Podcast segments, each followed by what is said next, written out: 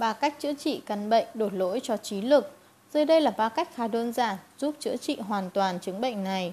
Đừng bao giờ đánh giá một đừng bao giờ đánh giá quá thấp trí tuệ của mình và cũng đừng bao giờ đánh giá quá cao trí thông minh của người khác.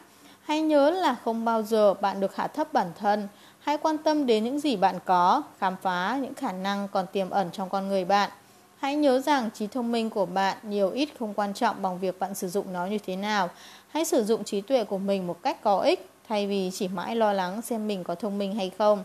2. Mỗi ngày hãy tự nhắc nhở thái độ mà bạn thể hiện quan trọng hơn nhiều so với trí thông minh bạn có. Dù trong công việc hay trong cuộc sống hàng ngày, hãy luôn suy nghĩ tích cực. Hãy cố gắng tìm ra những lý do để chứng minh bạn có thể làm được việc, thay vì bạn không thể. Hãy luôn giữ vững và phát huy tinh thần, tôi sẽ chiến thắng, sử dụng trí thông minh của mình một cách hữu ích, sáng tạo để tìm ra con đường đi tới thành công. Đừng để nó dẫn bạn đến thất bại. Hãy nhớ rằng khả năng tư duy đáng giá hơn rất nhiều khả năng thu thập và lưu trữ kiến thức. Hãy sử dụng bộ não để tư duy và phát triển những ý tưởng sáng tạo để tìm ra con đường mới hơn, hợp lý hơn. Bất luận bạn đang làm việc gì, hãy luôn tự hỏi bản thân, ta đang sử dụng trí tuệ của mình để làm lên lịch sử, hay chỉ đơn giản đang sử dụng nó để ghi lại lịch sử do những người khác lập lên.